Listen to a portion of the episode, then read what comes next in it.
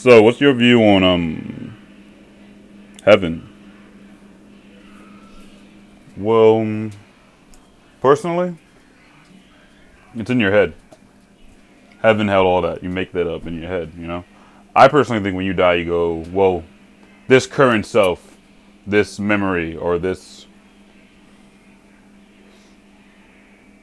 I guess, being, I would say they go to wherever your mind thinks that is. You know what I'm saying?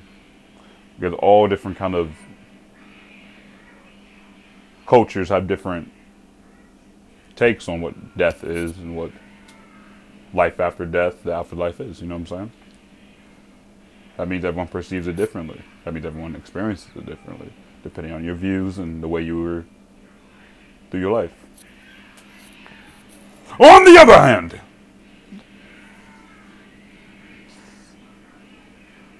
there could also be a soul well.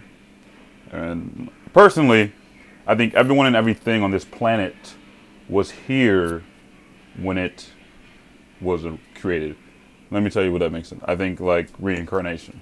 For example, after you die, you just get reincarnated as whatever. You know what I'm saying? Like personally, something my mom told me, I want to be reincarnated as a waterfall, somewhere where no one can find me, somewhere I won't be fucked with. You know what I'm saying? That's just me. But hey, you could be resurrected as a piece of fucking grass, a leaf, a tree, fucking anything that's alive. You know. Anyway, I wasn't trying to say nothing. I just want to keep this up, you know what I'm saying? Keep it going.